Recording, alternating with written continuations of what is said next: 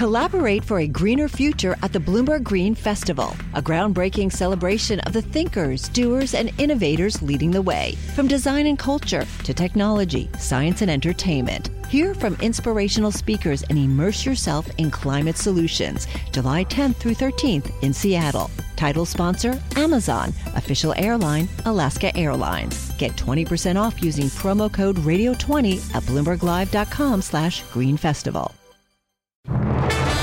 Labour has never done well in a UK election without doing really well in Scotland. We need deposit ATMs and we need withdrawal ATMs and we need a law that means that businesses have to accept cash. UK workers have had the most bargaining power essentially since the 1970s because the jobs market is so tight. Can Britain actually afford to maintain a global military presence?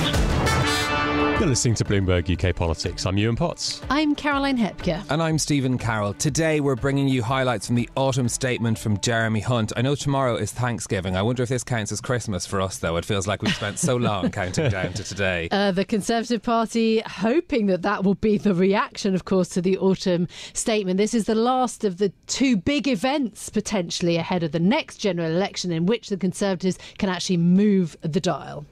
Well, the situation is quite different from a year ago. Of course, his fiscal headroom when we early this year was just six billion pounds. He's got a bit more money to play with this year, but it's still pretty tight. So expectations for a juicy rabbit, I think, need to be really slimmed down. Well, let's take a listen to what Jeremy Hunt told Parliament. Mr. Speaker, I come today with good news. It's my wife's birthday, and unlike me, she's looking younger every year. I turn to the statement.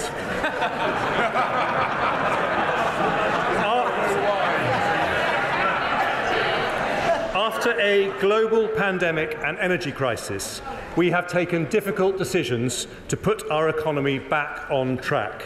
We've supported families with rising bills, cut borrowing, and halved inflation. Rather than a recession, the economy has grown. Rather than falling as predicted, real incomes have risen. Our plan for the British economy is working, but the work is not done.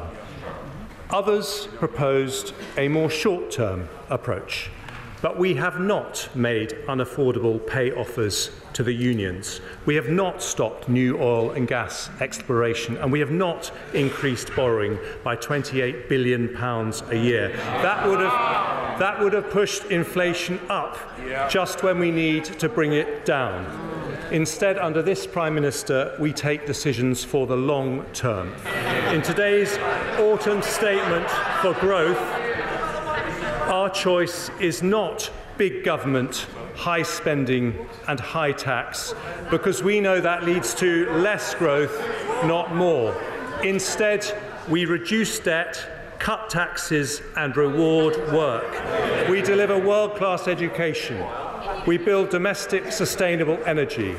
And we back British business with 110 growth measures. Don't worry, I'm not going to go through them all. But, well, I will if you like. But in summary, Mr. Speaker, they remove planning red tape, they speed up access to the national grid, they support entrepreneurs raising capital, they get behind our fastest growing industries, they unlock foreign direct investment, they boost productivity, they reform welfare, they level up opportunity to every corner of the country, and they cut business taxes. The Office for Budget Responsibility say that the combined impact of these measures will raise business investment, get more people into work, reduce inflation next year, and increase GDP. Yeah, yeah, yeah, and that one. In 13 years, Labour raised taxes in every single budget, but Conservatives cut taxes when we responsibly can. And today we do just that. We cut taxes to help bigger businesses invest. We cut taxes to help smaller businesses grow. We cut taxes for the self employed who keep our country running. And from January, we cut taxes for 27 million working people whose hard work drives our economy forward. Mr. Speaker, the best universities, the cleverest scientists, the smartest entrepreneurs have given us Europe's most innovative economy but we can be the most prosperous too. In the face of global challenges, we've halved inflation, reduced our debt, and grown our economy. As a country, we're sticking to a plan that's working, and this autumn statement for growth will attract £20 billion additional business investment a year in the next decade, bring tens of thousands of people into work, and support our fastest growing industries in a package which leaves borrowing lower, debts lower, and keeps inflation falling we are delivering the biggest business tax cut in modern British history, the largest ever cut to employee and self employed national insurance, and the biggest package of tax cuts to be implemented since the 1980s. An autumn statement for a country that has turned a corner, an autumn statement for growth, which I commend to the House. So the Chancellor Jeremy Hunt there just delivering the autumn statement. Uh, Rosy View, we're expecting the response, of course, from the Shadow Chancellor Rachel Reeves. She's standing up now. Today, the Chancellor has lifted the lid on 13 years of economic failure. Yeah. We were told that this was to be an autumn statement for growth, but the economy is now forecast to be £40 billion smaller by 2027 than the Chancellor said back in March. Yep. Growth revised down. Next year, the year after, and the year after that too. Yep. The Chancellor claims that the economy has turned a corner. Yet the truth is that under the Conservatives, growth has hit a dead end. Yes. What has been laid bare today is the full scale of the damage that this government has done to our economy over 13 years. Yeah. And nothing that has been announced today will remotely compensate. Mortgages rising, taxes eating into wages, inflation high with prices still going up in the shops, public services on their knees, and too many families struggling to make ends meet. As the sun begins to set on this divided, out of touch, weak government, the only conclusion that the British people will reach is this. After 13 years of Conservatives, the economy is simply not working, and despite all the promises today, working people are still worse off. Yeah. Mr. Speaker, the country is crying out for change. Yeah. A decaying government can change its personnel, but they have failed to change the direction of our country. Yeah. In 13 years, we have had seven chancellors. You wouldn't run a business like this. Yeah. And you can't run a country like it either. Yeah. And the Prime Minister can't even promise that this Chancellor will be in place at the next election. Now, we've all heard the reports. When they first came together, it was the fairy tale marriage. But one year on, the relationship has hit the rocks. The pair have grown apart, yeah. with rumours running rife that the Prime Minister already has his eyes on someone else. Yeah. But whoever this Prime Minister picks as the Chancellor, the truth is this Britain is and will be worse off under the Conservatives. Yeah. They have held back growth, they have crashed our economy, increased debt trashed our public services, left businesses out in the cold, and made life harder for working people. Our country cannot afford five more years of the Conservatives. Mr. Speaker, the Ravens are leaving the tower when even Saatchi and Saatchi are saying the Tories are not working. And the questions that people will be asking at the next election and after today's autumn statements are simple. Do me and my family feel better off after 13 years of Conservative government? No. Do our schools, our hospitals, our police, do they work better after 13 years of Conservative government? In fact, does anything in Britain work better today than when the Conservatives came into office 13 years ago? We all know that working people are worse off under the Conservatives, with growth down, mortgages up, prices up, taxes up, debt up, and Mr. Speaker, their time is up. Yeah. It is time for change, a changed Labour Party to lead Britain and to make working people better off. Yeah. So that was Rachel Reeves then, a rousing end to her response to the Chancellor Jeremy Hunt. Um, we should go over really a few of the points, shouldn't we? The plan for the British economy is working according to the Chancellor, but the work is not done. Um, he went through some of the big uh, statements from the government. The main offer, the cut to national insurance, also help for business investment. Again, the issues that we had flagged going into this, and they were delivered sort of fairly much towards the end of the Chancellor's uh, time. Uh, he declared victory on halving inflation, but when you look at the UK growth figures from the Office for Budget uh, Responsibility, they have been slashed. The forecast uh, for 2024 is down to growth of 0.7%. That's been slashed from 1.8%, which was the forecast only back in March. And Rachel Reeves's response sort of built up towards the end, where there was call and return, you know, uh, and she said that the Tories have crashed the economy, made life harder for working people. She talked about waste and fraud,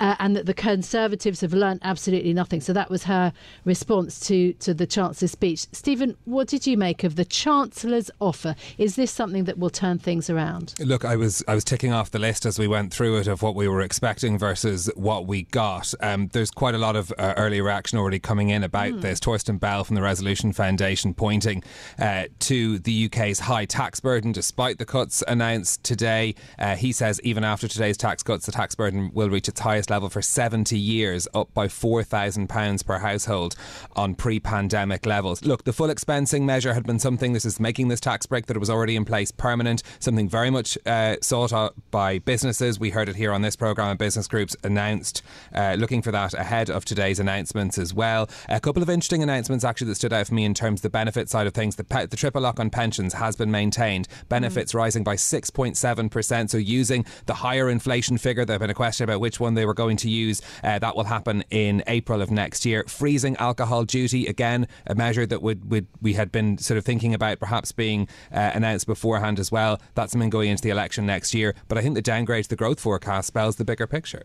Yeah, on those business taxes, the full expensing, we have been briefed about that before. That's a very, very expensive measure. We know that's going to be extended now indefinitely beyond 2025. The Chancellor saying that the country now has the lowest corporation tax in the G7 and the most generous uh, investment mm. reliefs. Rachel Reeves coming back on, on, she had a lot to say on business taxes as well. She's saying that there's been a yo-yo in corporate tax rates, and we have seen a lot of announcements on corporate tax in the last few, few years, both uh, up and down. Hunt also saying he's going to extend the investment zones and free ports to uh, Tory favourites uh, coming ahead of an election year, and uh, financial incentives and tax reliefs are going to last for 10 years rather than five. So the Chancellor really putting the emphasis on what he hopes will be growth boosting measures. We've heard this before, and it hasn't uh, worked so far uh, so far very well.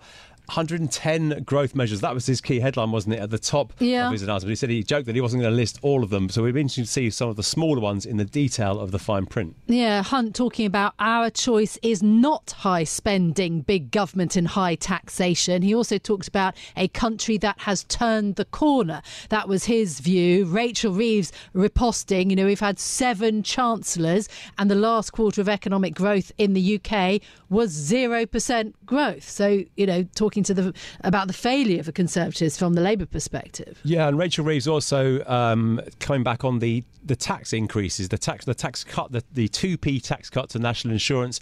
Uh, she's added up the tax increases over the Tory years, and she claims that they total the equivalent of ten p on national insurance. As she points out, the tax will be higher than when the Conservatives came to power.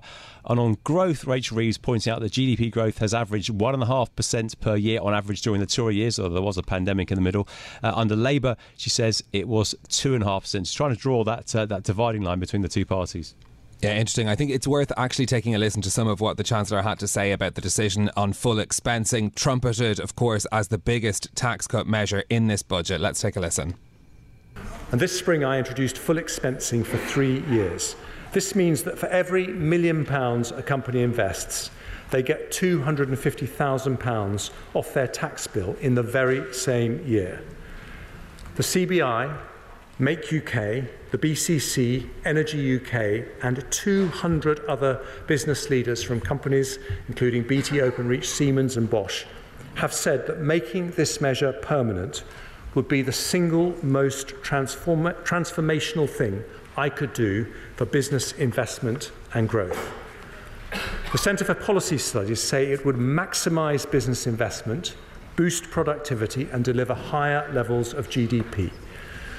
But because it costs £11 billion a year, I made clear that I would only do so when it was affordable. Well, with inflation halved, borrowing down, and debt falling, today I deliver on that promise. I will today. I will today make full expensing permanent. That is the largest business tax cut in modern British history. It means we have not just the lowest headline corporation tax rate in the G7, but its most generous capital allowances. That was some of what we heard from the Chancellor at the very start of his budget speech. Of course, he went on to outline where we were going in terms of inflation and growth going through the OBR forecasts. But the big announcement, as we were saying, was the full expensing announcement. The other measure, though, of course, is on pensions. And we discussed this uh, also earlier pension reform, the idea of increasing the flow of capital in order uh, for that money from pension funds, defined contribution um, uh, pension schemes, uh, and also defined benefit ones to go to growth businesses in the UK. This, again, has been something that the pensions industry and savers themselves have been uh, watching out for keenly. This is what uh, Jeremy Hunt had to say on pension pension reform. The triple lock has helped lift 250,000 older people out of poverty since it was instituted by a Conservative government in 2011. It's been a lifeline for many during a period of high inflation. Today, we honour our commitment to the triple lock in full.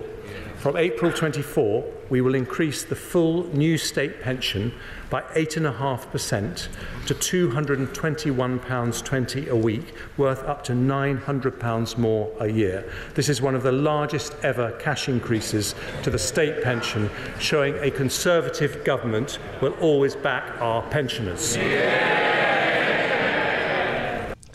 Yes, lots of big announcements on pensioners, on pensions and pensioners from the Chancellor. Some big reforms to the way the UK pension system uh, works, uh, and also trying to get more money into those growth companies. But that is difficult.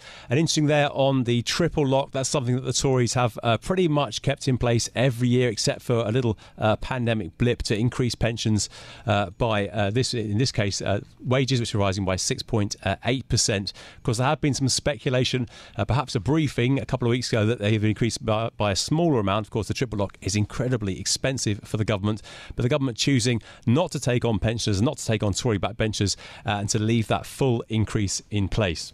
Let's bring in Sam Unsted from our Markets Today team, who's been listening in to the autumn statement and the response from Rachel Reeves as well. Um, Sam, you've been watching the market reaction over on the Markets Today live page as well. What sort of and these announcements, uh, I suppose, what sort of moves in the markets did they provoke?